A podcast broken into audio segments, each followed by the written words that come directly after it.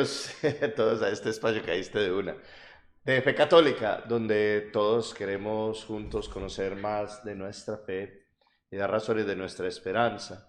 Como se ora, se cree, es la expresión clásica de la Iglesia, donde se une lo que expresamos en nuestra oración y lo que creemos por la fe. Él es el padre Jaime Pérez. Y tenemos aquí aguantando, aguantando lo que se ha sentido y dispuesto a, al diácono Ángel Luis Rivera. Y hoy vamos a tratar en este encuentro eh, de amor y de fe eh, el tema más importante que se nos viene ya encima, que nos aboca, que es el triduo pascual. El que podamos celebrar en estos días que siguen la pasión, muerte y resurrección del Señor en este jueves, viernes y sábado. No podemos leer el pedazo de la palabra de Dios porque tocaría leer desde el Monte de los Olivos hasta la resurrección y nos quedaríamos de verdad leyendo un rato largo.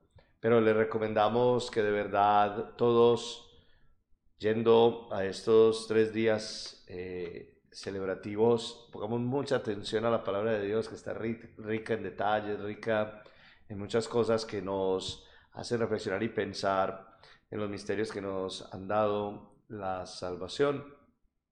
Lo que yo quisiera iniciar es que, aunque normalmente nosotros en Semana Santa tenemos tres días, el viernes, el jueves santo, el viernes santo y el sábado santo, en realidad no son tres días, es algo que nosotros llamamos litúrgicamente triduo y el triduo nos introduce a una realidad del tiempo diferente. ¿Sí o no, Luis? Claro, es, el, es una celebración de la redención humana en el expanso de tres días. y, es el misterio de, de nuestra redención como si miramos a ver las bodas antes de los judíos, celebraban por tres, cuatro, cinco días una fiesta de la unión de dos familias. Estamos celebrando en una forma mística también la unión nuestra, la restauración nuestra, la reivindicación nuestra al estado primordial como sacramento de Cristo.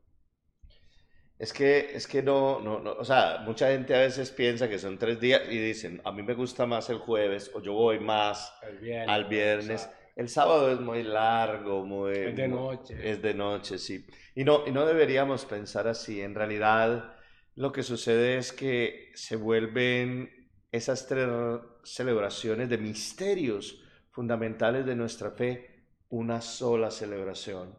Es decir, deberíamos estar tanto el jueves como el viernes como el sábado en ambiente celebrativo, intentando comprenderlo, intentando aprenderlo todo en una sola realidad, la realidad de nuestra salvación. En lenguaje un poquito más sencillo, eh, el jueves, el viernes y el sábado son uno porque es una la realidad de la salvación y es una la realidad con la que el Señor nos ha regalado a nosotros la vida nueva. No es que murió solamente en la cruz y esa muerte en la cruz está desconectada del misterio eucarístico o que el misterio eucarístico está desconectado de la resurrección. Son más bien una unidad que luego salta y se prolonga por la fuerza del bautismo, de la gracia y del Espíritu en nosotros. Y lamentablemente nosotros estamos atados a tiempo, pero Dios no está atado a tiempo.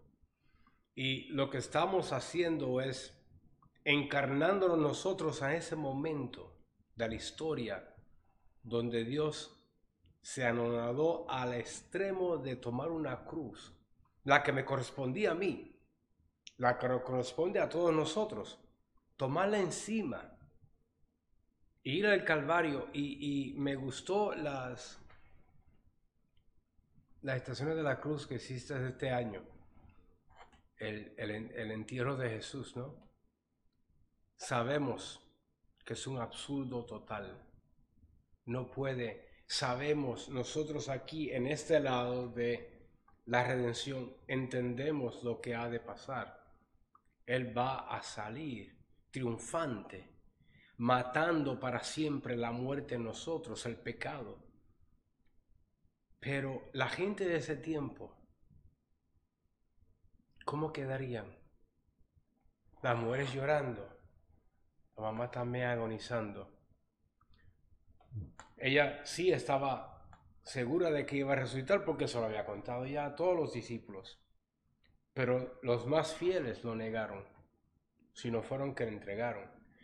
el único que se quedó ahí al pie de la cruz fue Juan. Los demás, ¿dónde fueron? Y miramos la condición humana de la incertidumbre. So, tenemos que traer todo eso a la mesa ahora y, y abrir esto un poco, porque es, es un momento histórico que aún sucede y nosotros lo celebramos todos los domingos, pero de una forma especial esta Semana Santa. Es el jueves, Padre, ¿qué es lo que vamos a celebrar el jueves? A ver, lo que pasa es que ese es... Si uno, si uno lo mira con la profundidad que tiene, si uno lo mira con, con lo que debe haber en, en, la mente y en el corazón de todos nosotros, eh, hay una realidad mucho más profunda. No solamente estamos trayendo a nosotros ese momento de entrega de Jesús y de, y de Jesús hacerse alimento y de Jesús hacerse comida, de Jesús hacerse presencia, de Jesús hacerse para nosotros vida nueva, de quedarse con nosotros, de nueva alianza, de tensión, eso se llama en teología tensión escatológica, ese momento en el que ya va a darse ese acontecimiento definitivo. Tenemos que verlo incluso de una forma más profunda y es que ese, ese momento también es nuestro. Entonces, empezamos el jueves con un momento que no es de Jesús, solamente, que no es de Él en el momento en el que entrega, en el momento en el que comienza la dinámica de darse, en el momento de la entrega que se prolonga hasta la resurrección, no, es nuestro momento, el momento humano que todos hemos vivido, de estar en un momento difícil, de estar frente a una dificultad, que nos templa el ánimo, frente a una preocupación que nos quita el aliento, frente a un miedo que nos roba la paz. En, en, ese momento se encuentran no solamente las emociones, los sentimientos y los acontecimientos que se dan en ese momento con Jesús, sino todo lo que nosotros como seres humanos vivimos. Entonces lo primero es esto es en cada uno de esos momentos nuestra vida, que conectada con la vida de Jesús llega a un momento, a un instante, a una hora, llama el Evangelio de San Juan, una hora de definición, de realización. Entonces, el jueves se comienza con un misterio definitivo, es el comienzo de la entrega. Jesús en un momento ya muy delicado de su vida, sabiendo que iba a tener que entregar su vida, ojo, dice el Evangelio, amando a los suyos hasta el extremo, hace esta cena. Esta cena en ambiente pascual, esta cena en ambiente de entrega y de paso, de muerte al pecado, de llegada de la vida, de sacrificio y de unión entre todos. En esa cena de ambiente pascual Jesús realiza unos gestos fundamentales que le dan nacimiento a la Eucaristía, al diaconado, al presbiterado y al único y definitivo mandamiento el único que Jesús nos dejó, el del amor. Entonces, es la entrega de Él mismo que se adelanta en la Eucaristía, que se adelanta en darle a aquellos con los que Él caminó la posibilidad de hacer memoria suya en cada Eucaristía y prolongar este momento en la existencia hasta que Él vuelva. Y la unión de todo lo que significa para nosotros también en nuestra vida el estar frente al dolor, al sufrimiento, al, miedo y a cada una de las cosas que nosotros vivimos. Yo lo he dicho en algunas homilías, cada vez que nosotros tengamos una circunstancia como esa, de dolor, de miedo, de tristeza, de angustia, no estamos solos porque el Señor sabe lo que nosotros hemos sentido. Entonces vamos a hablar un poquito de esos gestos fundamentales de la celebración, de la celebración del jueves. Hay dos cosas fundamentales y vamos a empezar por una que es hermosa, que es la lavada de los pies. ¿No? Esa voy a dejar que la explique el hombre porque tiene que ver con tu ministerio, con el diaconado.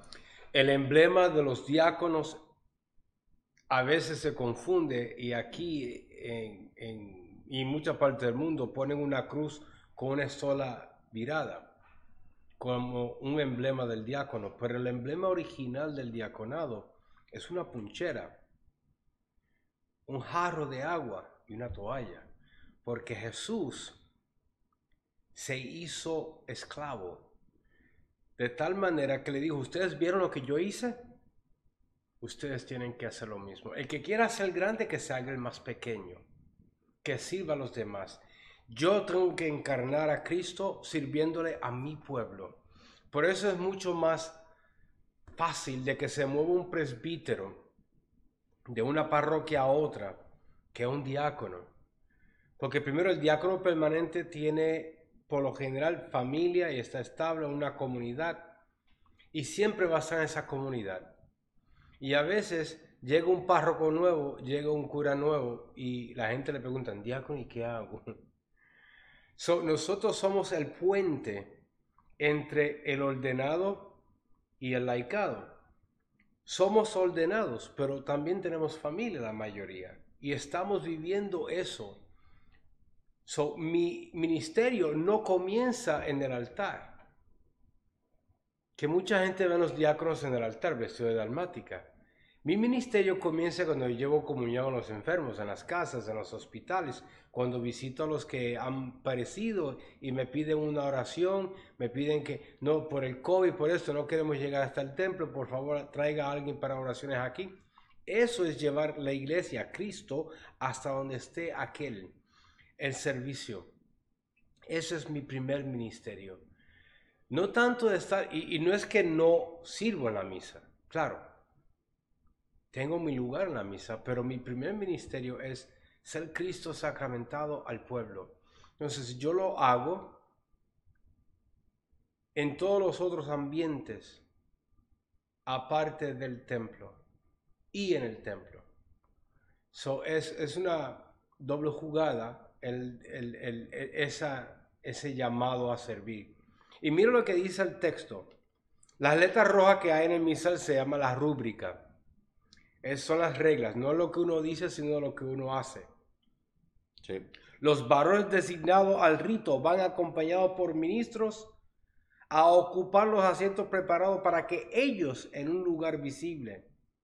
El celebrante, quitada la casulla, si es necesario, se acerca a cada una de las personas designadas y con la ayuda de los ministros le lava los pies y se los seca. Eso fue lo que hizo Jesús. Entonces, este año el padre, el párroco quiere participar.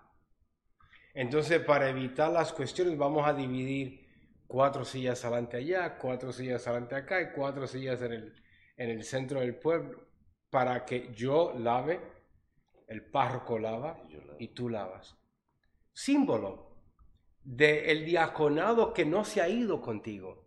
Tú has sido llamado a ser diácono por siempre. Eres presbítero, pero sigues siendo diácono. Curiosidad, los padres no dejamos de ser diáconos. Ni el obispo. Ni el obispo. Es decir, el orden tiene tres grados. Está el diaconado, está el presbiterado y está el episcopado. Pero uno no deja de ser lo uno cuando empieza a ser lo otro.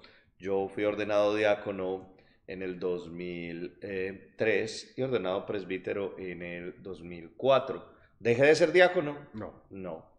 Y por eso es que se hace esa labor diaconal. Ahora, fíjense la profundidad de ese gesto. En Israel, ese gesto no lo hacían sino siervos. los esclavos. Entonces Jesús les dice, miren, ustedes me dicen a mí que soy el maestro y el Señor, y dicen bien porque lo soy. Pero si yo, que soy el maestro y el Señor, les he lavado los pies a ustedes, ustedes tienen que hacer lo mismo, los unos a los otros. Y si ese era un gesto de los esclavos, de un servicio de entrega total, y por eso yo llamo al jueves, no solamente, pues, eh, como se dice tradicionalmente, el día de la cena del Señor, sino el día de la entrega en todos los mm, niveles. Mm, mm. El siervo se hace siervo y se entrega totalmente. ¿Cómo? Primero lavando los pies.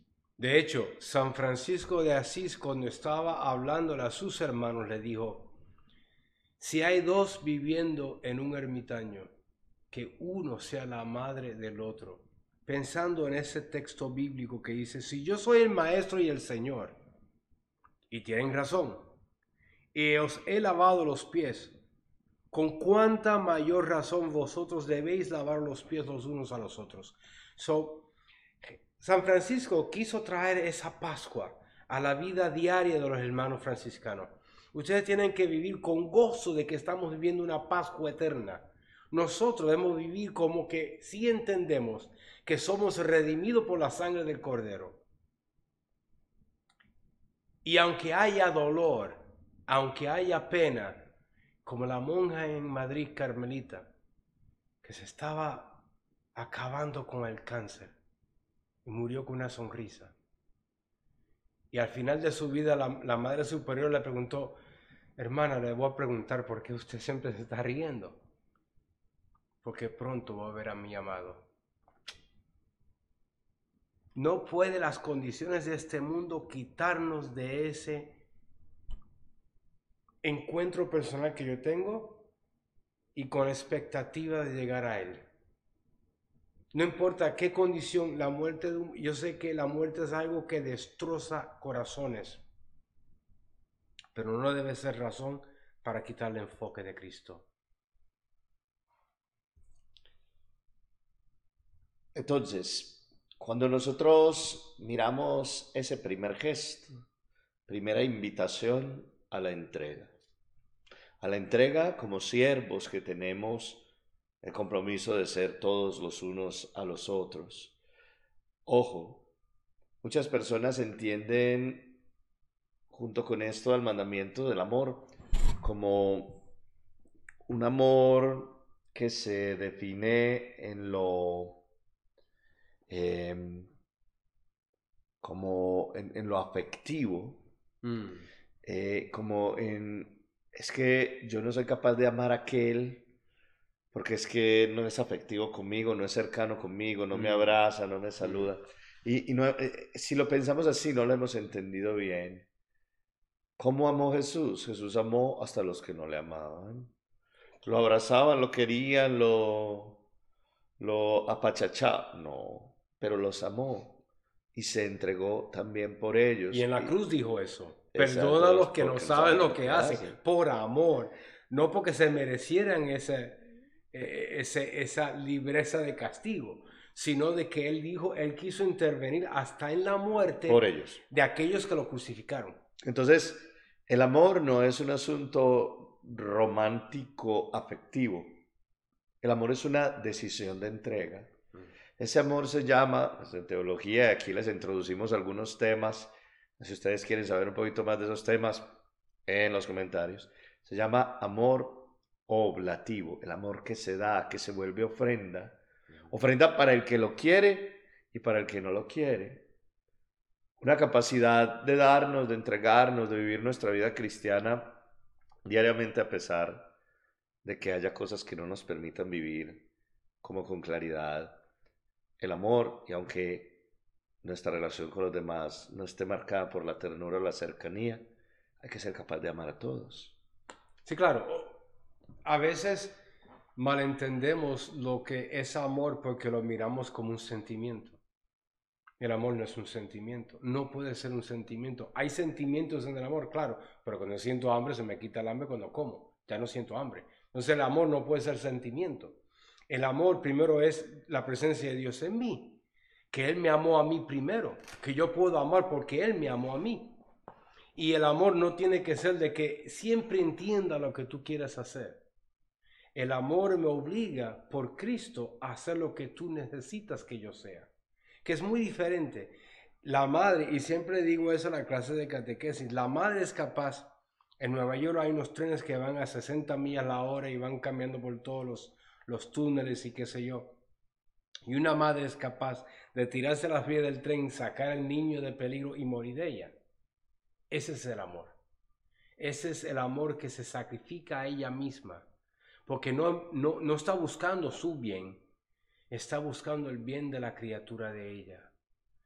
Es eso cuando un esposo es capaz de pararse frente a un agresor a cuidar a su esposa.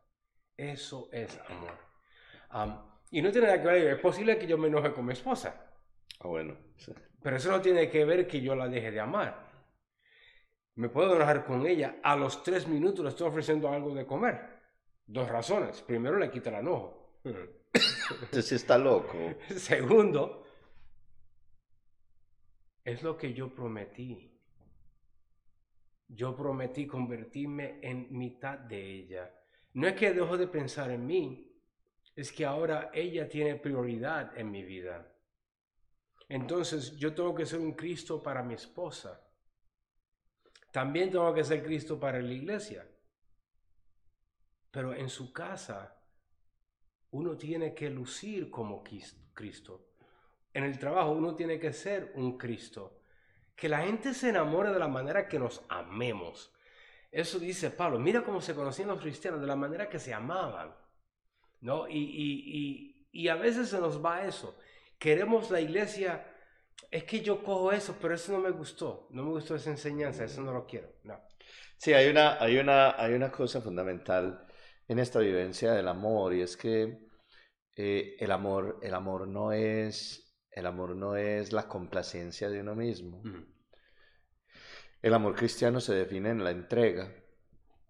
Yo tenía un profesor que decía, mire, vea, ustedes saben si han amado de una forma muy sencilla, al final del día con una reflexión sincera, sin, sin, sin, sin, sin medias tintas, sin, sin, poner, sin ponerle trapitos tibios a la cosa, seriamente, examinen su conciencia y sepan si han actuado como Jesús actuaría.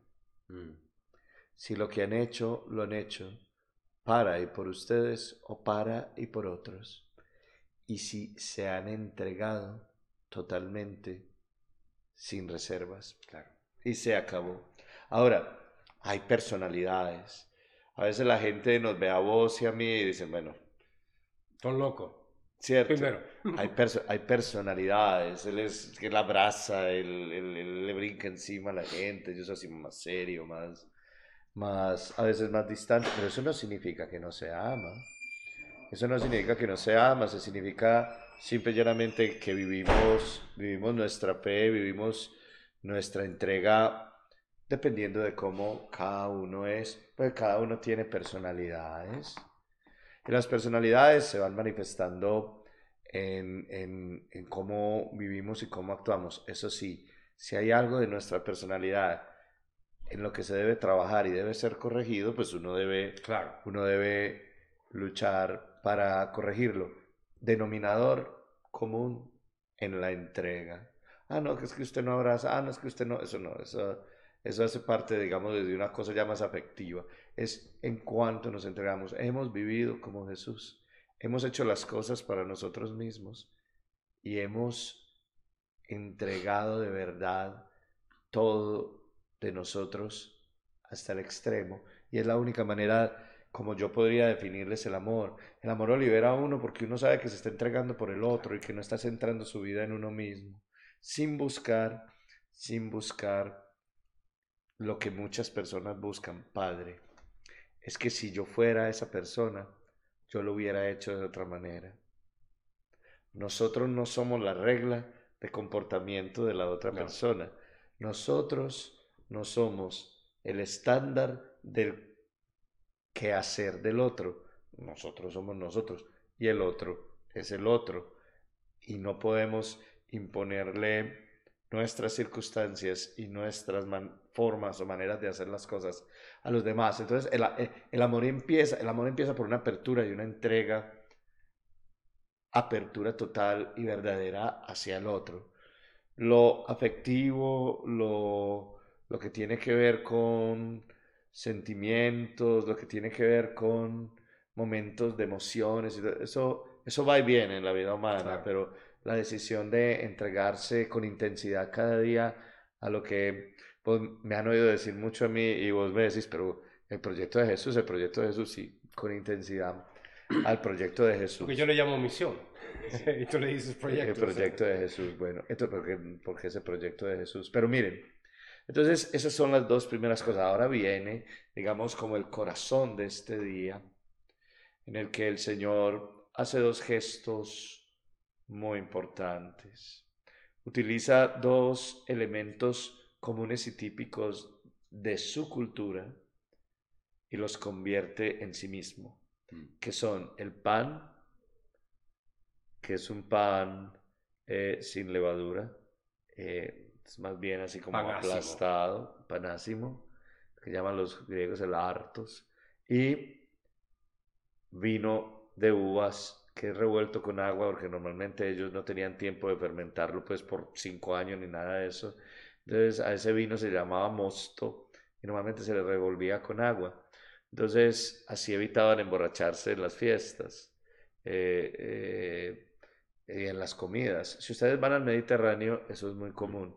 A donde ustedes vayan a comer hay mosto, hay agua y siempre hay pan. Entonces, eh, hace parte de la cultura mediterránea, pero especialmente de la cultura judía en el ambiente pascual. Jesús toma un pan, lo parte, se lo da, ellos lo agarran con sus manos, lo comen y ellos les dicen, tomen, Él les dice a ellos, tomen y coman, esto es mi cuerpo. Es la primera vez que ellos escuchen esa expresión de parte de Jesús. Muchas veces antes habían partido el pan siempre lo partían en la comida. Eh, habían pasado varios años seguramente juntos, antes habían celebrado la Pascua. Era la primera vez que él hacía ese gesto en ese ambiente y de esa forma y con esas palabras. Lo partió, se los dio y, le, y les dijo, tomen y coman. Lo que la gente a veces no entiende es que cree que tomen es esto, no, tomen y coman, todos de él. Y lo mismo con el cáliz terminando con el cáliz, pues con la copa llena de el vino con agua, eh, diciéndoles, hagan esto en memoria mía. Y en ese momento se hace la primera Eucaristía y la única a la que nosotros participamos en cada Eucaristía que estamos. Presente Jesús, cabeza de la iglesia, toda la iglesia presente, desde los apóstoles hasta nosotros. Y el sacerdocio ministerial. ministerial en el que estamos llamados algunos varones en la iglesia a hacer en persona de Cristo realidad estos sacramentos de salvación. Y, es curioso que mencionaste eso. De hecho, vamos a comenzar con el Evangelio de Juan, es el que menciona los tres, las tres Pascuas. Y que en esta Pascua Jesús rompe y lo da a sus discípulos. qué curioso.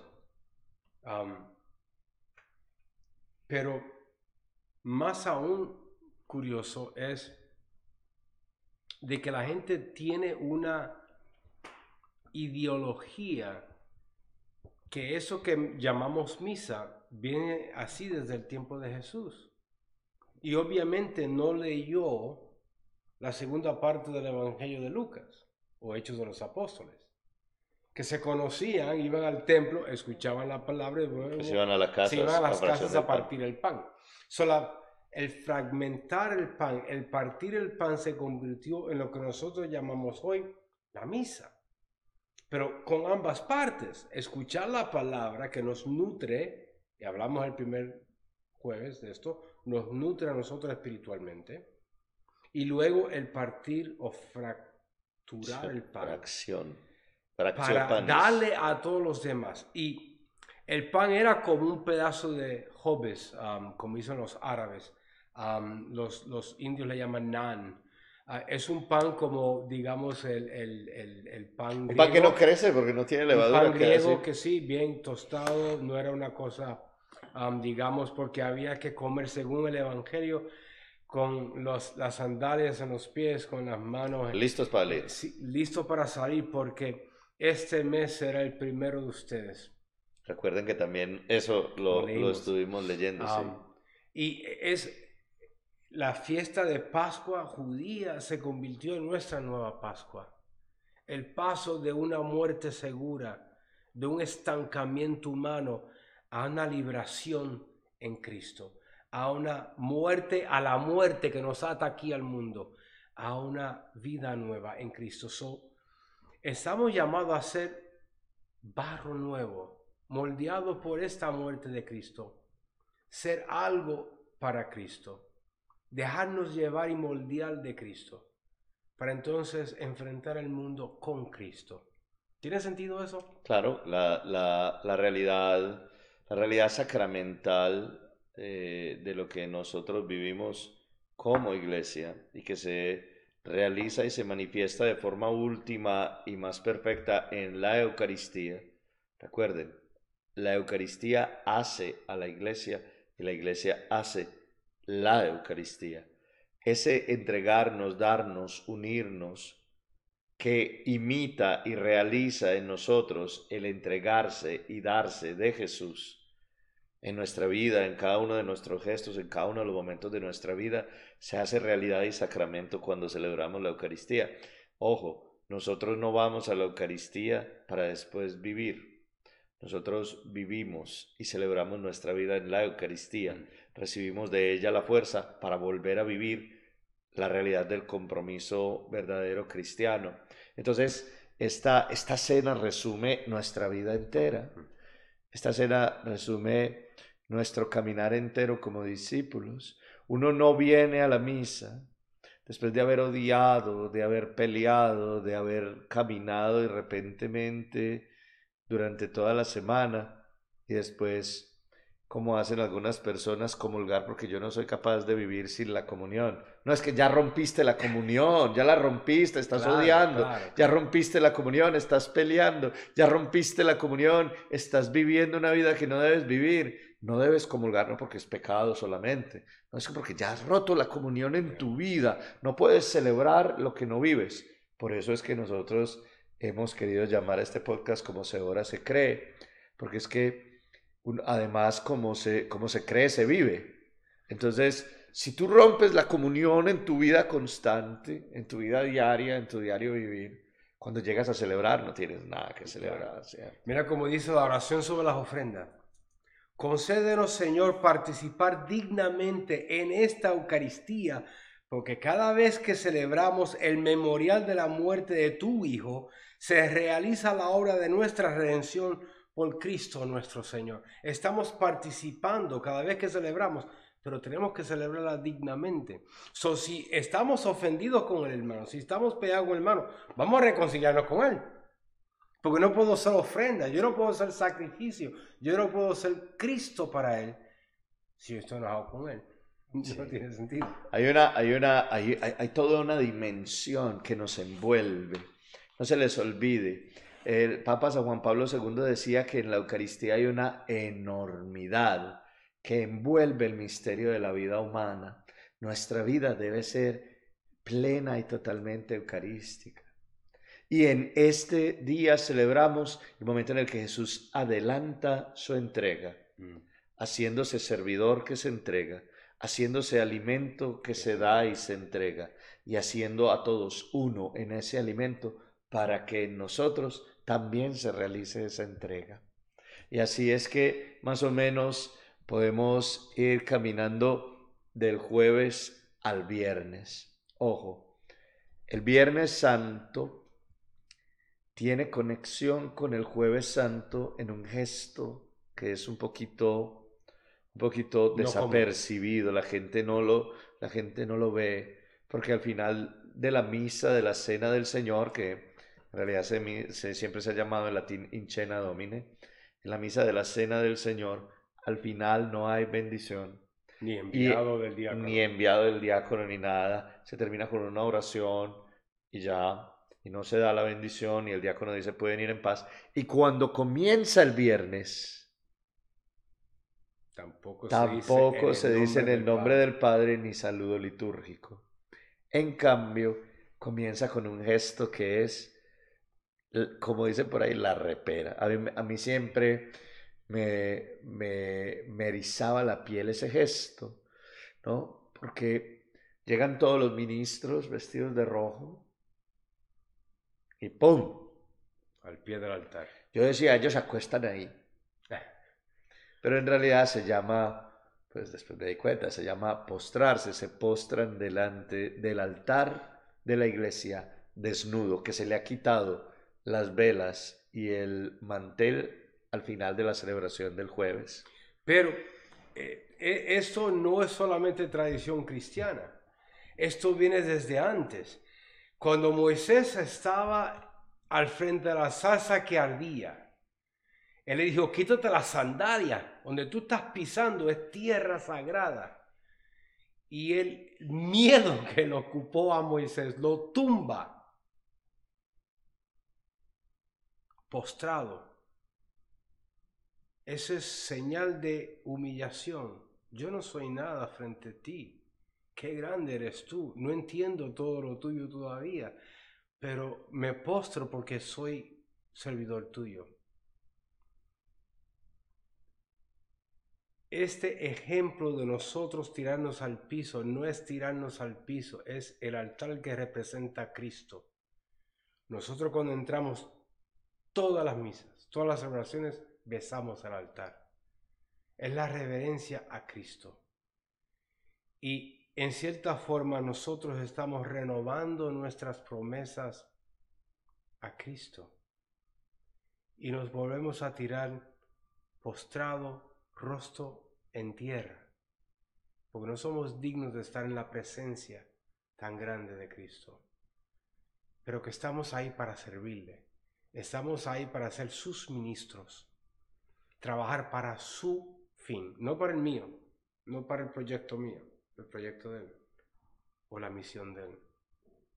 So, es un gesto lindo, bello. El año pasado cuando lo hice contigo, um, volví a, pensar en mi ordenación, que había sido un par de meses antes, y volví a soltar lágrimas porque solamente lo había hecho en ese tiempo, ¿no?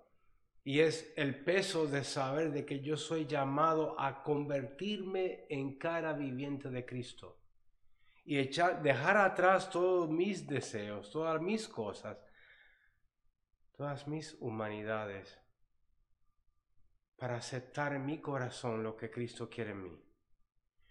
Y llega al extremo de que no siempre tenemos que ver ojo a ojo, pero siempre tenemos que amarnos. No siempre entendemos lo que tú estás haciendo, lo que yo estoy haciendo, pero tenemos que ser misericordiosos con el otro. Y eso se tiene que expandir a la asamblea. A veces la gente me dice, sí, yo sé, ella ahí, pero yo no le hablo. Hermanos, ¿cómo que no? No, ella me hizo una.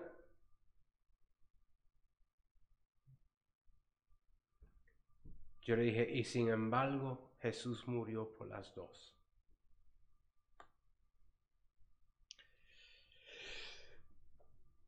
Hay una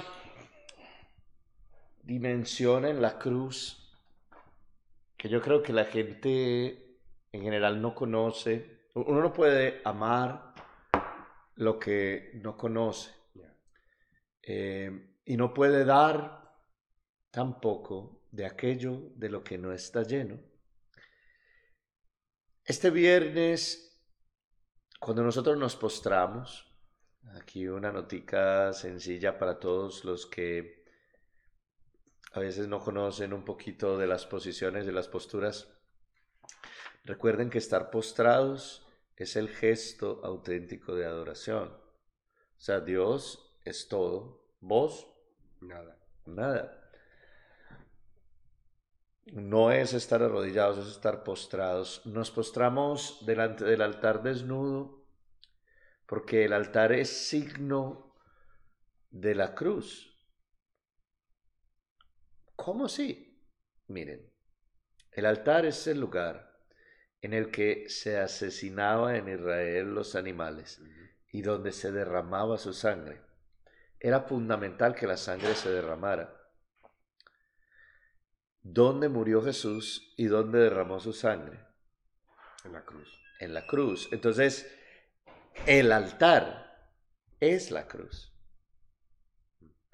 Y ese altar tiene una dimensión trascendente del mundo entero, porque la cruz estaba puesta sobre el mundo y en ese sentido el altar que cada sacerdote del mundo al postrarse venera significa esa cruz en la que esa cruz en la que Jesús al morir convirtió en altar junto al mundo. Jesús estaba desnudo cuando lo crucificaron. Yo sé que todas las crucecitas tienen, tienen, tienen como una, una telita muy bonita. A mí me parece pues un detalle muy tierno ponerle esa cosita a Jesús ahí para que además no haya mucha evidencia, pero es que esto, miren la profundidad, es que es que no hay nada como esto, la vergüenza más grande para un judío, para un semita, para un semita, es que lo, es que lo vean desnudo. Y Jesús es expuesto desnudo en esa cruz como signo de la ignominia más grande, de el humillar total y definitivo a una persona, el escarnio más profundo y más grande, el castigo más inmenso, la crueldad más increíble, incomparable. Ahí estaba el Señor amándonos a todos. El hombre decidió la cruz para el Cristo y el Cristo decidió la cruz por el hombre. Por el hombre. Y cuando Jesús abrazó esa cruz y la llevó, no usó ninguno de su poder como para no sentir el dolor, ni el peso, ni la fatiga después de ese castigo, después de la corona de espinas, después de... No, lo asumió todo, lo vivió todo, lo experimentó todo, cada dolor, cada calambre, cada tristeza, cada momento de desaliento, cada caída cada uno de los estertores de ese dolor en la cruz por amor. Nos ponemos boca abajo frente a ese altar desnudo y pensamos todos en el misterio de esa cruz. Porque esa cruz es difícil de amar. La cruz es difícil de aceptar. La cruz es difícil de asumir. De hecho, nuestras cruces nosotros no las queremos. Ay Señor. son pequeñas. Ay Señor, quítame esto. Ay Señor, que yo no sufra esto. Ay Señor, que no me duela esto. Ay Señor, que no... En serio. O sea, vos te querés bajar de la cruz. Es la, es la, la posición tuya. Bajarte de la cruz. La posición tuya es que no haya sufrimiento, no haya dolor, que no haya entrega, que no haya forma de que cada momento de eso se vuelva el momento de salvación, de redención y de unión con Cristo. No lo querés, no querés el sufrimiento. Pues bueno, yo, yo quiero que nos demos cuenta que el Señor no era un fanático del sufrimiento. Pero cuando le tocó abrazar esa cruz, la abrazó lleno de amor. Y a eso es a lo que se refiere ese momento en el que nos postramos, porque en esa cruz está la muestra más grande de amor. Dice uno de los himnos de la liturgia de las horas ese día, brilla la luz del verbo luminosa, cruz que se enciende cuando el verbo expira. Mm. O sea, cuando está encendido en amor, Dios por nosotros es cuando muere en la cruz por nosotros. Mm. Entonces llegamos a ese altar, nos prostramos y luego vamos a la palabra de Dios, que tiene la lectura de la Pasión según San Juan, como lo dijiste la vez pasada. Esta, esta lectura de la Pasión es en todas las Semanas Santas. La del Domingo de Ramos cambia, Mateo, Marcos, Lucas, pero la del Viernes Santo siempre es la Pasión de San Juan. Y en esa Pasión de San Juan meditamos, meditamos en esos misterios de entrega, de amor tan grande del Señor, eh, el misterio profundo de un amor que nos, nos tiene que interrogar. Bueno, ¿y cómo soy capaz yo de amar? Y todavía peor, ¿y cómo soy capaz yo de odiar? Porque yo me he encontrado con muchas personas, ojo, nos hemos acostumbrado a una hipocresía muy grande. No, es que yo no le hablo a mi hermano hace 10 años. ¿En serio? Estás viniendo aquí a comulgar y te pones a rezar. Una descomunión. Estás, estás viviendo en una comunión rota total con tu hermano y después venís aquí, estiras media vara de lengua a comulgar qué. Te pones a rezarle a la Virgen o, o la Divina Misericordia o las novenitas que mucha gente tiene. Pero al de allá no le hablo, a la vecina de aquí, a la señora de acá, al de allá no lo aguanto. Los que yo llamo Pero ¿por qué no oramos entonces para que Dios nos ayude a quitar ese egoísmo, porque eso es un egoísmo, es egocentrismo, en pensar en yo y no hablarle a mi hermano, sea un hermano de sangre o sea el vecino. Sea el vecino. Yo tengo que ser comunión viviente para el vecino. Me descubrí en estos días de que el vecino, uno de los vecinos míos es bautizado y hizo la confirmación en Jamaica. Y le dije, ¿really? Y le dije, I welcome you to church yo tengo que ser puente para él también. Sí. Aunque él no sea católico, va a casarse una pareja esta tarde que son amistades de mi esposa de trabajo. Aleluya. Están caminando. Tenemos que sernos hermanos del mundo entero. Sí. Vivir con amor. no tenemos que dejar que alguien nos abuse, pero sí tenemos que ser sumiso a la palabra de Dios. Y eso es una, Sí, pero a ver, alguien, alguien me va a abusar a mí en, unas, en una circunstancia o en la otra, yo lo detengo. ¿Debo odiarlo por los siglos de los siglos entonces? No, o sea, uno tiene que detener las injusticias porque no podemos comulgar con ellas, pero no debemos odiar a la persona, despreciar a la persona o anular a la persona por los siglos de los siglos. Entonces, nos envuelve el misterio de este Viernes Santo de una manera muy grande porque esa muerte amorosa de Jesús nos obliga, porque esa muerte amorosa de Jesús nos compromete, nos compromete a si Él nos ha amado de esa manera, nosotros no nos podemos quedar cortos en el amor. De hecho, yo, uno que se ordenó conmigo, va a hacer la prédica el viernes porque el párroco le pidió que él hablara de su experiencia como diácono en el amor ese interminable de Dios. Y él dijo, yo he recibido, recibo y siempre voy a recibir y estar abierto al amor de Dios. Yo tengo que hacerme amor viviente a los hermanos que encuentro. Y eso va a ser parte de su prédica. Él me la envió y digo, wow, es cierto. O sea, el, el, el acto de amor más profundo de la humanidad se enseña en la cruz. Sí.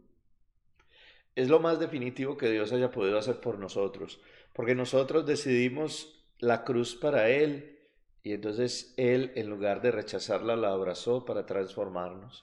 Entonces luego en la celebración, después de la homilía, tenemos nosotros ese momento tan bonito de las peticiones. Van a ver... De rodillas. Sí, hay que arrodillarse, hay que ponerse de pie. Calistenias católicas. Sí, entonces son, son nueve peticiones que este año son diez, que son hechas entre el diácono y el presbítero, en este caso seríamos pues Luis y yo. Y esas, esas peticiones nos, nos llevan a recordar el misterio completo de la iglesia, desde los que viven en comunión con ella hasta los que no, pasando por los que no creen en Cristo, por los judíos, por los que pertenecen a otras religiones, los que pertenecen a otras denominaciones. En este año ahí hay una, una intención adicionada, por eso son 10, que es la, la que vamos a orar por Ucrania. Eh, hay una oración muy bonita diseñada por la oficina de la liturgia de la diócesis que nos fue llegada, nos llegó a nosotros, vamos a incorporarla en nuestras peticiones y en cada una de esas peticiones eh, hay un gesto de arrodillarse. ¿Por qué? Porque en realidad el arrodillarse en la iglesia no es gesto de adoración, sino gesto de o penitencia o necesidad. Eh, Muchas personas creen que, ay, no, es que es de adoración o no, es de penitencia, de reconocimiento de nuestros pecados, pues, o de necesidad, de falta. Cuando a Jesús alguien le iba a pedir algo, se le arrodillaba delante, ¿cierto? Entonces, signo de eso, nos arrodillamos durante la petición y eh, luego viene ese momento que es muy querido en Latinoamérica, muy querido en Latinoamérica, se trae la cruz cubierta. La segunda parte de la liturgia ese día. Sí, entonces se trae la cruz cubierta desde atrás, se dice, mira el árbol de la cruz. El árbol de la cruz, donde estuvo, clavado. Cristo el Salvador del mundo. Venir, adoremos. Eso se hace tres veces mientras se descubre la cruz. Tradicionalmente, eh, la gente viene y besa la cruz. En Latinoamérica, creo, toda es algo muy importante. Este año no lo vamos a poder hacer y vamos a tener la cruz allá al frente y vamos a ponerle mucho cuidado. Y en eso yo he tenido un énfasis muy grande en lo de los coros, que se canten los improperios completos. ¿Qué son los improperios? Un texto que hay en el libro gordo de Petete, que es este, que narra eh, como un diálogo entre Dios y el hombre, entre Dios y su pueblo, entre Dios y nosotros, que comienza preguntándome, ¿qué te he hecho? ¿En qué te he ofendido? O sea, respóndeme. Entonces, los improperios comienzan con Dios diciéndote, o sea, cuando estemos arrodillados delante de la cruz, pongámosle cuidado a lo que están cantando los del coro. Porque a veces cantan otras cosas, no cantan los improperios y se tiran, y se, tira, se tiran en la batica de cuadros pueblo mío. Y ojalá cuando yo era pueblo mío, cada uno pensara en su propio nombre. ¿Yo qué te he hecho? ¿En qué te he ofendido? Respóndeme. Y nos lleva a todos por la historia de la salvación. Yo te saqué de Egipto y le has preparado una cruz al Salvador. Te llevé cuarenta años por el desierto, te alimenté con el maná, te introduje en tierra fértil y tú preparaste una cruz para tu Salvador. ¿Qué más pude hacer o qué dejé de hacer por ti? Yo mismo te elegí y te planté, hermosa viña mía, pero tú te has vuelto áspera y amarga conmigo, porque en mi sed me diste a beber vinagre mm. y has plantado una lanza en el costado a tu Salvador. Mm. Y cada una de esas cosas nos tiene que hacer pensar en cada vez que no hemos hecho el bien. Mm. En cada momento en que a Dios nosotros le hemos dicho, yo sé, pero no lo voy a hacer. Mm.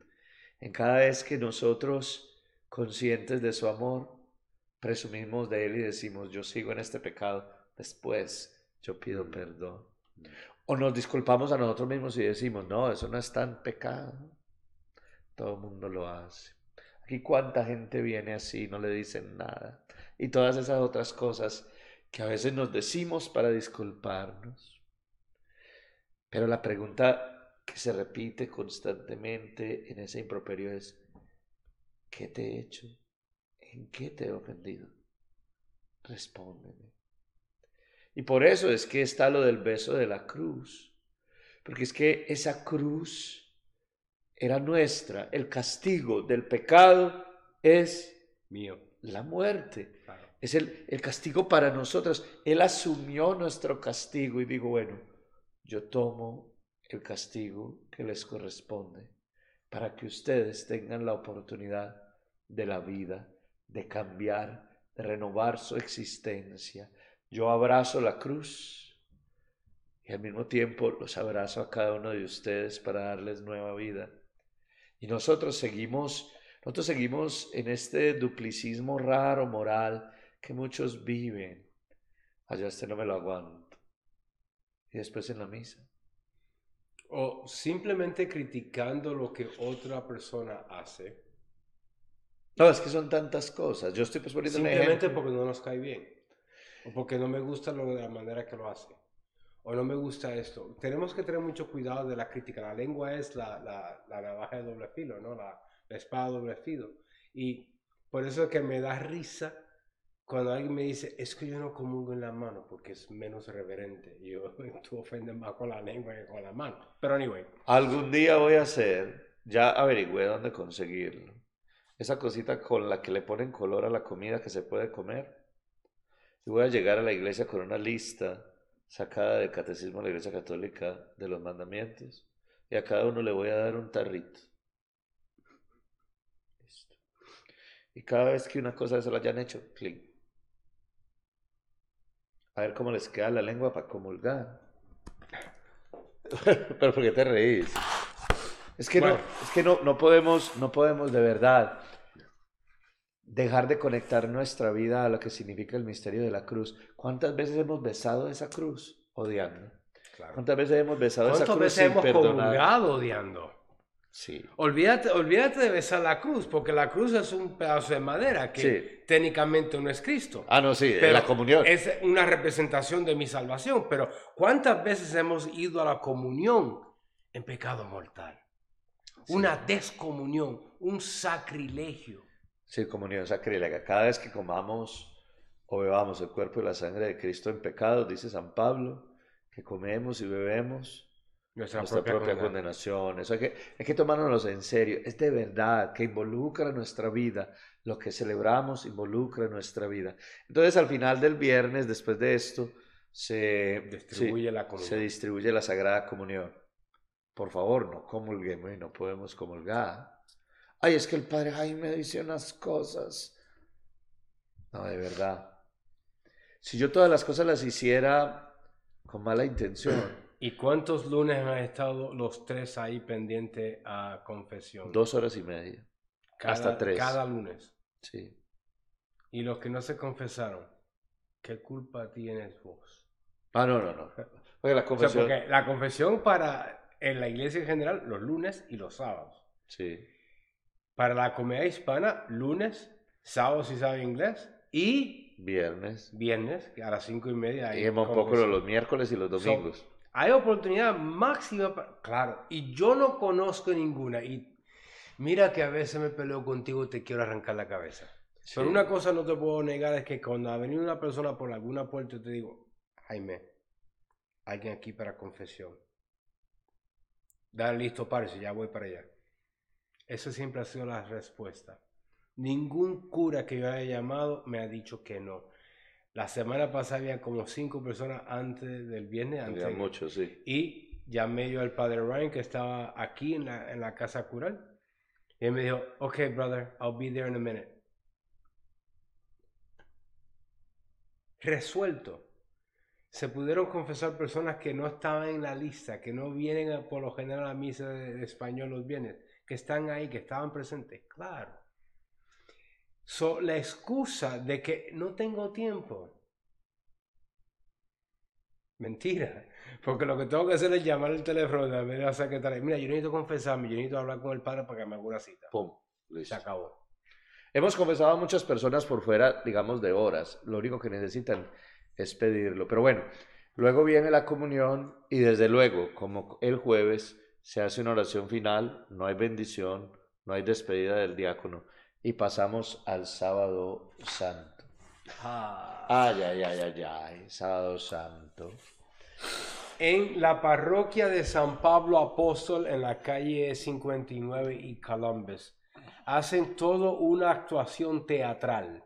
De hecho, tienen una de las mejores cantantes y hay un muchacho mexicano que él es ah, cantante de la Filarmónica de, de San Diego, que él vivía en Nueva York y cantaba para el coro de nosotros en San Pablo. Yo era el que dirigía la liturgia hispana porque no había cura hispano, eran que hablaban español y ya. Y el sábado se juntaba todo el mundo. Y era todas las luces apagadas. Habían dos luces encendidas. El fuego afuera. Que era como diciendo Jesús, Voy para adentro. abre la puerta que voy a entrar a mi casa. Muy simbólico, Cristo entrando en nuestras vidas. Experimentamos la soledad de la muerte. No hubo una consagración viernes. De hecho, no puede haber ningún sacramento, otro sacramento. Ni si hay un velorio hay que esperar hasta el lunes, ¿no? Lo que haya después de Semana Santa. Sí. Se muere una persona un miércoles santo. Hasta después de Semana Santa.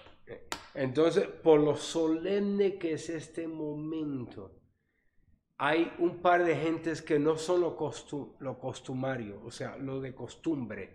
Hay gente que son no cristianos todavía, hay gente que se están convirtiendo a la fe, que ellos se le da una importancia en esta celebración litúrgica. Y en San Pablo pedían que ellos se juntaran por atrás.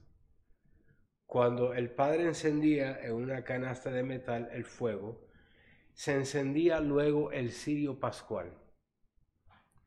Después, el diácono agarró el cirio pascual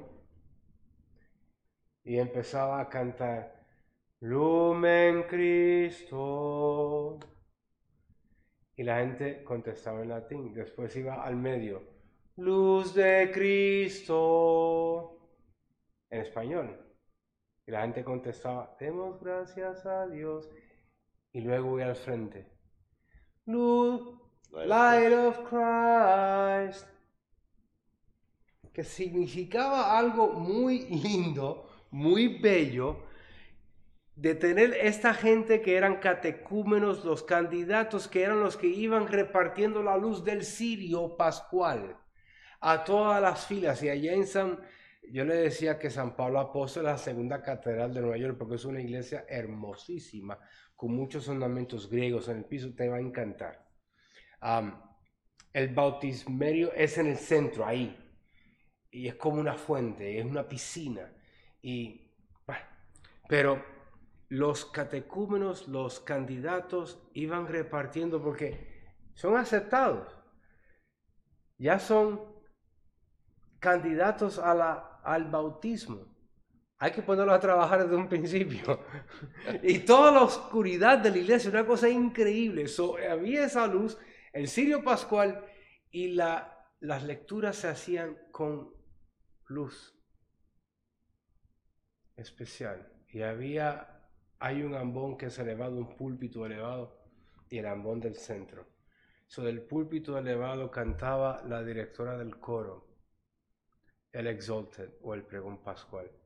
Cosa increíblemente bella. Y todo el mundo a la luz de sus propias velitas, representando Cristo, el, el esposo, ha vuelto a su iglesia, ha vuelto a reconquistar a la iglesia, entró para jamás abandonarla.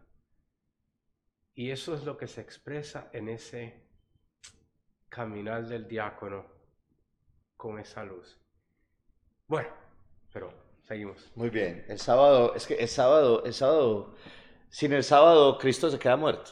claro. Cierto, sin el, sin el sábado la muerte ha tenido la última palabra, sin el sábado la resurrección, que es la vida nueva, el hombre nuevo, la gracia, la salvación, la reconciliación, la justificación y todo lo que para nosotros significa la acción vencedora de Cristo sobre el pecado y sobre la muerte no hubiera sucedido. Entonces, este sábado tiene unas partes que vamos a enumerarlas y vamos a pasar sobre todo las más importantes eh, para explicarlas. Está la liturgia eh, de la luz nueva o del fuego nuevo. En las parroquias de Latinoamérica se hace un fuego de verdad. Aquí abrir, hacer un fuego en la calle, alguien entra en una crisis existencial. Sí, sí, sí. Sí, pero es, es un fuego, un fuego, el fuego nuevo que está unida la la ceremonia del fuego nuevo al pregón pascual. Luego está la liturgia de la palabra, que en su expresión total son nueve lecturas, siete del Antiguo Testamento, dos del Nuevo, eh, en la expresión mínima. Cuando empezó la pandemia, nosotros lo hicimos. Ah, sí, nosotros lo hicimos completo. A mí no me, a mí no me, no me gustan las cosas recortadas, pero por razón de tiempo sobre todo, por ejemplo, aquí en San Mateo se van a hacer tres lecturas del Antiguo Testamento, dos del Nuevo, son cinco lecturas. Eh, esas nueve lecturas van por todo el camino, desde la creación hasta la salvación y el momento definitivo de la resurrección en Cristo, de la vida nueva en Cristo. Cada una de las lecturas tiene su salmo y una oración. Lectura, salmo, oración. Lectura, salmo, oración. Lectura, salmo, oración. Después de la séptima lectura, el libro del profeta Ezequiel se canta en gloria y se encienden las velas del altar y luego siguen las otras dos lecturas.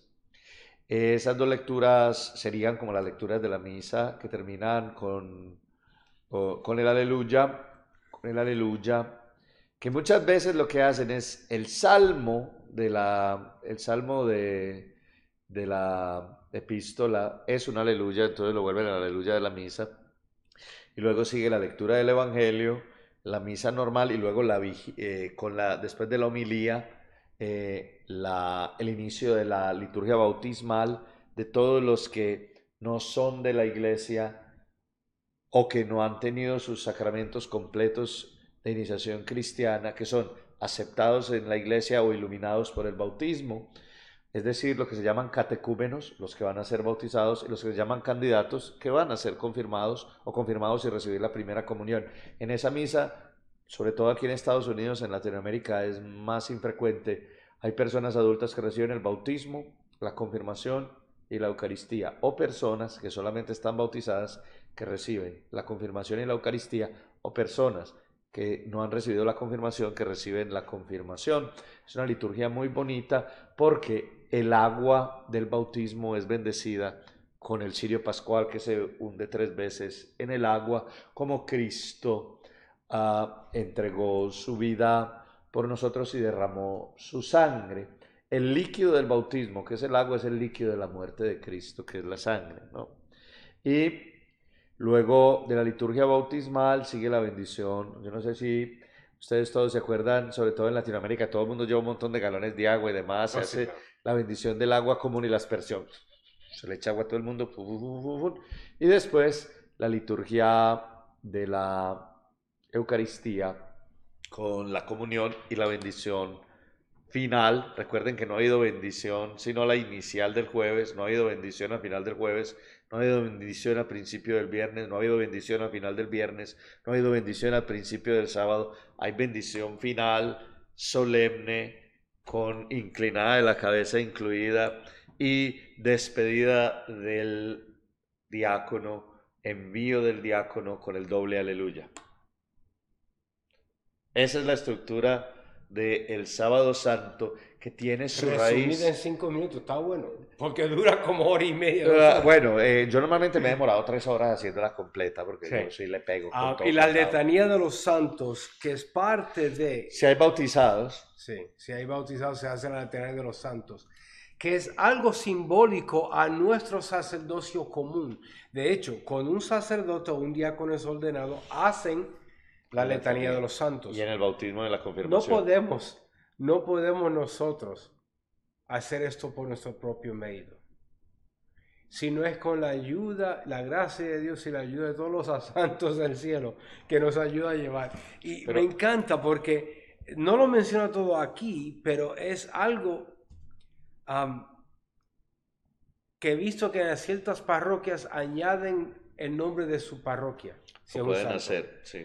Am, porque es la comunidad que estaba orando por esos candidatos, esos catecúmenos, para hacerse católicos. Es la comunidad que se presentó la primera semana de cuaresma. Primero se envió desde parte del párroco hacia el obispo escribir el nombre. y el obispo los recibió y los mandó de nuevo a seguir estudiando y preparándose para ese momento, para ese momento específico. De hecho, los candidatos a la confirmación no tienen que hacerlo esa noche, No, pero los no bautizados. bautizados sí. Lo tienen que hacer esa noche.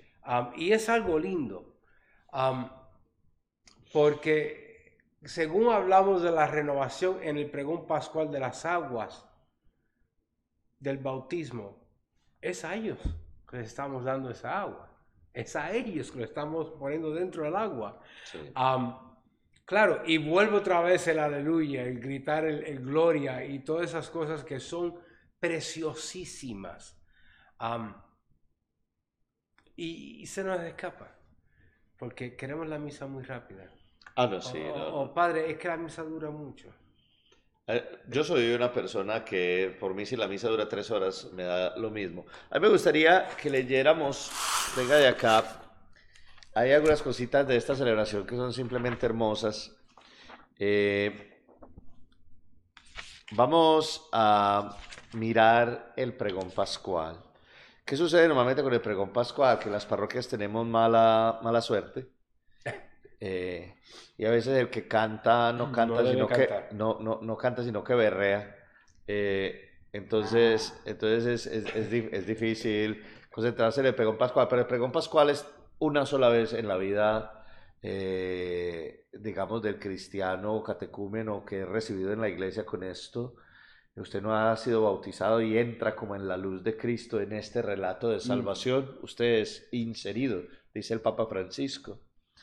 Alégrese por fin los coros de los ángeles, alégrense las jerarquías del cielo, y por la victoria del Rey tan poderoso, que las trompetas anuncien la salvación.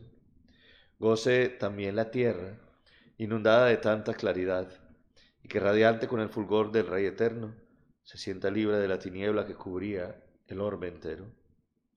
Alégrese también nuestra Madre la Iglesia, revestida de luz tan brillante. Resuene este templo con las aclamaciones del pueblo. Por eso, queridos hermanos, que asistís a la admirable claridad de esta luz santa, invocad conmigo la misericordia de Dios omnipotente, para que aquel que sin mérito mío me agregó al número de los diáconos, en el caso de él, complete mi alabanza a este sirio, enfundiendo el resplandor de su luz. Se supone que usted es el que va a cantar esto este sábado. Sí. Entonces, estoy leyendo lo que él va a cantar. Vamos a ver. El Señor esté con vosotros, con tu espíritu. Levantemos el corazón, lo tenemos levantado hacia el Señor. Demos gracias al Señor nuestro Dios, Es justo y necesario. Esta, este saludo litúrgico es del siglo I y está incluido en este, en este eh, pregón. En verdad es justo y necesario clamar con nuestras voces y con todo el afecto del corazón a Dios invisible, el Padre Todopoderoso, y a su único Hijo nuestro Señor Jesucristo, porque Él ha pagado por nosotros al Eterno Padre la deuda de Adán, y ha borrado con su sangre inmaculada la condena del antiguo pecado, porque estas son las fiestas de Pascua, en las que se inmola el verdadero Cordero, cuya sangre consagra las puertas de los fieles. Esta es la noche en que sacaste de Egipto a los israelitas nuestros padres, y los hiciste pasar a pie por el mar rojo. Esta es la noche en que la columna de fuego esclareció las tinieblas del pecado.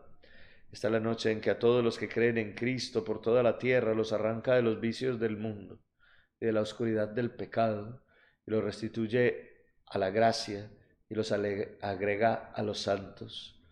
Esta es la noche en que rotas las cadenas de la muerte, oh Cristo, siendo victorioso del abismo. ¿De qué nos servirá haber nacido si no nos hubiéramos sido rescatados? Qué asombroso beneficio de tu amor por nosotros, qué incomparable ternura y caridad. Para rescatar al esclavo, entregaste al Hijo. Fue necesario el pecado de Adán, que ha sido borrado por la muerte de Cristo. Feliz la culpa que mereció mereció tal redentor. Qué noche tan dichosa. Solo ella conoció el momento en que Cristo resucitó del abismo. Esta es la noche de la que estaba escrito. Será la noche clara como el día, la noche iluminada por mi gozo. Y así esta noche santa ahuyenta los pecados, lava las culpas, devuelve la inocencia a los caídos, la alegría a los tristes, expulsa el odio, trae la concordia, doblega a los poderosos. En esta noche de gracia acepta, Padre Santo, este sacrificio vespertino de esta llama que la iglesia ofrece, que la iglesia te ofrece en la solemne ofrenda de este cirio, obra de las abejas Sabemos ya que lo anuncia esta columna de fuego que arde en llama viva para gloria de Dios. Y aunque distribuye su luz, no mengua a repartirla, porque se alimenta de cera fundida que elaboró la abeja fecunda para hacer de esta lámpara preciosa. Qué noche tan dichosa en que se une el cielo con la tierra, lo humano con lo divino. Mm. Te rogamos, Señor, que este cirio consagrado a tu nombre, para destruir la oscuridad de esta noche, arda sin apagarse, y aceptado como perfume se asocia a las lumbreras del cielo, que el lucero matinal lo encuentre ardiendo. Ese lucero que no conoce el ocaso, Jesucristo, tu Hijo, que volviendo del abismo, brilla sereno para el linaje humano y vive y reina por los siglos de los siglos. Amén. Este pregón resume lo que en esta noche nosotros y refiriéndose mucho a, la, a, la, luz, a la cera, que en cierta de lo que está hecho, es nuestro ofrecimiento pobre para algo tan divino. Es poco que tú has hecho grande. Tú representas, esto representa la luz de aquel que todo lo pudo. Y a veces no entendemos las oraciones porque estamos pendientes al celular o a los niños. distraídos, sí. Ah, sí, y, y, y, todas estas oraciones nos lleva a entender la importancia de lo que estamos haciendo. Por eso que la oración es como creemos. Y creemos porque oramos de esa manera. Y esto es algo no nuevo. Esto es algo que se lleva en la iglesia siglos. aunque esto no es un sirio pascual, una cosa de querer así decir que el sirio pascual se utiliza hasta el día de Pentecostés, la venida del Espíritu Santo. Al lado del Amón. Al ladito, un lugar de precedencia. Luego, casi siempre en las parroquias se pone cerca de eh, donde se bautizan. El bautisterio. Porque es la segunda forma cuando vemos este cirio encendido, es cuando hay un bautismo. Tercero, cuando alguien pasa al cuarto día. Sí, cuando alguien se muere. Sí se recibe con el cirio pascual. Se pone el cirio pascual al lado del féretro, porque ese bautizado que vio la luz de Cristo va a ser acompañado por la misma luz de Cristo hacia la eternidad del Padre. Y eh, esa es la mística que estamos hablando. Pero nos pregunta, ¿y por qué hacer tanto show? ¿Cuál es el problema? Los católicos tienen tantas cosas, tantos féferes, están preocupados más en las cosas exteriores es que como oramos es que estamos creyendo. Y si de verdad oramos estas oraciones, y yo, si Dios quiere, me da la voz cantar el pregón pascual, mis hermanos puedan seguirme a mí orando conmigo, vemos la luz que entró otra vez y alumbró las tinieblas. Sí, el, el significado de esta celebración es tan profundo como que el pecado ha sido vencido y la muerte han sido abrumadas por la fuerza y el poder de la vida, por la luz que dice el Evangelio de San Juan es Cristo, que Él es la luz que alumbra a todo hombre y Él vino a las tinieblas y, alumbrar las tinieblas, pero no lo recibimos. En cambio, en esta vigilia pascual, Él entra y nosotros debemos recibir su fuerza y su amor. Es el poder del el amor, el poder de la luz de Dios que rompe la fuerza del mal y las tinieblas del pecado del mundo. Y en ese pecado del mundo está mi pecado, el pecado de todos, el pecado de antes, el pecado de después, vencido por la por la, por la capacidad eh, irrefrenable del amor de Cristo que va más allá de cada una de las cosas que nosotros podamos hacer, eh, que no lo merecemos, que no hay ninguna forma que nosotros podamos ser más santos o más buenos para merecerlo, porque no importa qué tan buenos seamos, siempre va a haber algo de mal en nuestra vida, porque estamos rodeados del pecado, porque estamos limitados por una historia y por un mundo que está construido con la mella del pecado, pero que la gracia, el amor y la fuerza del resucitado alumbra en medio de las tinieblas de nuestra vida. Y eso es lo que celebramos en esta solemne vigilia de Pascua. Y después de, tenemos la renovación de las promesas bautismales. o sea, los que son bautizados, todo el resto del pueblo que ya son practicantes católicos, pueden renovar esa promesa. Y las promesas son bien fáciles, ¿no? ¿Renuncian ustedes a Satanás? Sí, renuncio. Pero qué complejo. O sea, no solamente a Satanás, renuncien a todas sus obras. Sí, renuncio. Renuncien a todas sus seducciones. Sí, renuncio. Pero no me gusta renunciar a este problemita que tengo porque me gusta. O voy a renunciar a todo menos mirar las faldas porque pues soy hombre, ¿no? O las cosas que ahora, las cosas que ahora se ven por todas partes muy fácilmente en el La cuarta, renuncien ustedes al pecado para vivir en la libertad de los hijos de, Dios. O sea, esa es la segunda fórmula de la renuncia. no, no, no solamente renunciar al pecado, sino yo tengo que conformarme o convertirme en un hijo verdadero de Dios. Y un hijo verdadero de Dios fue capaz de dar su vida en la cruz. O sea, yo tengo que ser capaz de ese tipo de amor, yo tengo que transformarme, tener una metanoia, una conversión todos los días de mi vida a cambiar a ser Él en el mundo. Entonces, podemos renunciar entonces a Satanás y sus cosas, siempre y cuando aceptemos de que no somos quien necesitamos su ayuda. Y eso significa un cambio. Constantemente mirar qué es lo que yo he hecho, cómo lo estoy haciendo. ¿Estoy haciendo lo que Cristo quería que yo hiciera? ¿Estoy viviendo como Cristo quiere que viva? Cuando yo tomo la comunión, ¿me estoy convirtiendo en Cristo para los que están en la calle, los que no conocen de Él? Cuando comulgo y salgo, me estoy enfrentando con un mundo que no conoce a Cristo. ¿Cómo debo yo entonces vivir mi vida? Cristo vivía hace dos mil años atrás, o le excusa de todo el mundo, es que Cristo era Dios, pero era también hombre, 100% hombre. pero nadie nos pide, nadie nos pide a nosotros eh, tener la capacidad de Dios. Lo que se nos pide es dejar que Dios entre en nuestra vida para que nos transforme. Hombre, hay dificultades, pecado y caídas en nuestra vida, claro, pero van a haber menos mientras más de Dios haya. Y mientras mm, dejemos nosotros que nuestro corazón haya odio, rencor, eh, enemistades, orgullos, pues vamos a dejar que hayan demasiados factores que desestabilizan y que dañan la fuerza de Dios en nosotros. Entonces, a nadie se nos pide tener la fuerza de Dios para rechazar el mal, lo que se nos pide es invocar, aceptar y abrir las puertas del corazón para que esa fuerza de Dios entre en nosotros y nos fortalezca. Y la, antifa de comunión dice, Cristo nuestro Cordero Pascual ha sido inmolado, celebremos pues las Pascuas con una vida de rectitud y santidad. En ningún momento nos dijo, traten de ser santos, sean santos. Sí, a ser santos, sí, claro.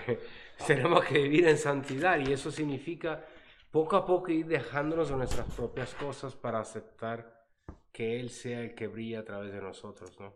Sí, hay una, hay, una, hay una especie de mediocridad también en nuestra vida cristiana, porque nosotros nos medimos con el más malo. Padre, es que yo no soy tan malo como Sotanito, yo no soy tan malo como Menganito, yo no hago las cosas tan horribles como Peranito. Pero es que en realidad nosotros no debemos compararnos con el más malo, el más horrible o el más, o el más asesino de todos. Nosotros tenemos que compararnos con Cristo y a ver, somos tan buenos como Él, intentamos amar como Él, intentamos vivir todos los días la vida como Él. Y si no, tenemos que reconocer nuestra limitación y dejar que el amor de Dios, verdaderamente el amor de Dios transforme nuestra vida, si no, si no, no hay, si no, no hay em, posibilidad de que nuestra vida haya cambio. A veces la gente quiere cambiar con sus propias fuerzas, con las propias fuerzas nosotros no somos capaces de cambiar.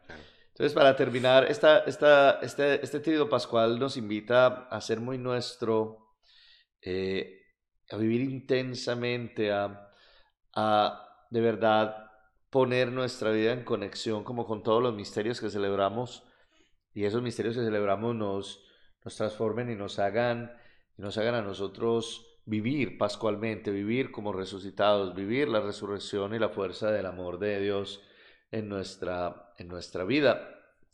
Y hacer que estas celebraciones de estas celebraciones de este tiempo pascual, este triduo, se conviertan en expresión de nuestra mm, verdadera fe y que esa expresión se convierta en celebración de la salvación que viene regalada, dada por gracia y por amor de Dios.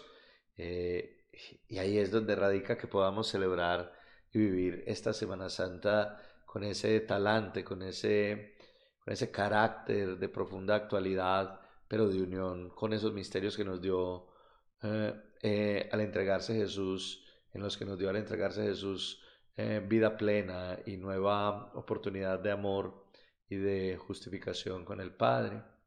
Lo que vamos a celebrar lo creemos y lo que creemos repercute directamente en nuestra vida. Por eso es que siempre eh, eh, el, el, título de este podcast es muy, muy diciente para la fe, uno como, como ora, cree. como ora cree. Vamos a hacer la oración que en este mes eh, la venimos haciendo sacada de una de las famosas oraciones del Padre Pío.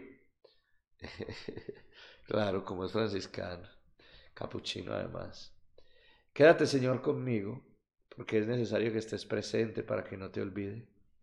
Ya sabes lo fácil que te abandono. Quédate con Señor conmigo, porque soy débil.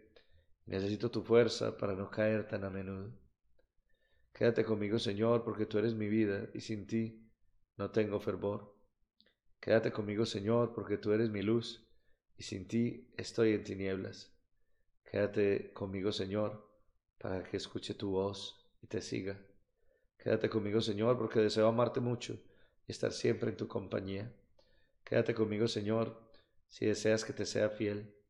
Quédate conmigo, Señor, porque por pobre que sea mi alma, quiero que sea un lugar de consuelo para ti, un nido de amor. Amén. Muchas gracias por vernos en este especial que tenemos para la Pascua. Quedarse con nosotros. Recuerden poner sus comentarios en la cajita de comentarios y todas las preguntas que tengan nos las pueden dirigir. Nosotros las vamos a contestar. No se les olvide lo decimos siempre nosotros, como se ora, se cree.